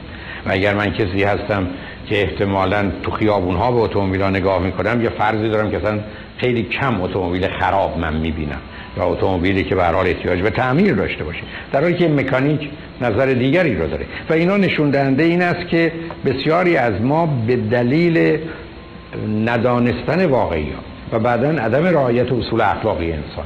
و نپذیرفتن مسئولیت و نپذیرفتن اینکه پدیده های پروسه و فرایندی دارن که باید از راه درست خودش بره تا به نتیجه برسه فکر کنیم از طریق تنبیه میشه مسئله رو حل کرد و قالب اوقات هم برمیگره به گذشته هایی که دقیقا هم به این دلایلی که ارز کردم هم به دلیل محدودیت ها و موانعی که داشتن یا مثلا امکان تشکیل دادگاه و یا حتی جایی برای نگهداری این افراد به عنوان زندان نداشتن معمولا مجازات ها تند و شدید یا مالی است و یا تنبیه فیزیکی و بدنی است.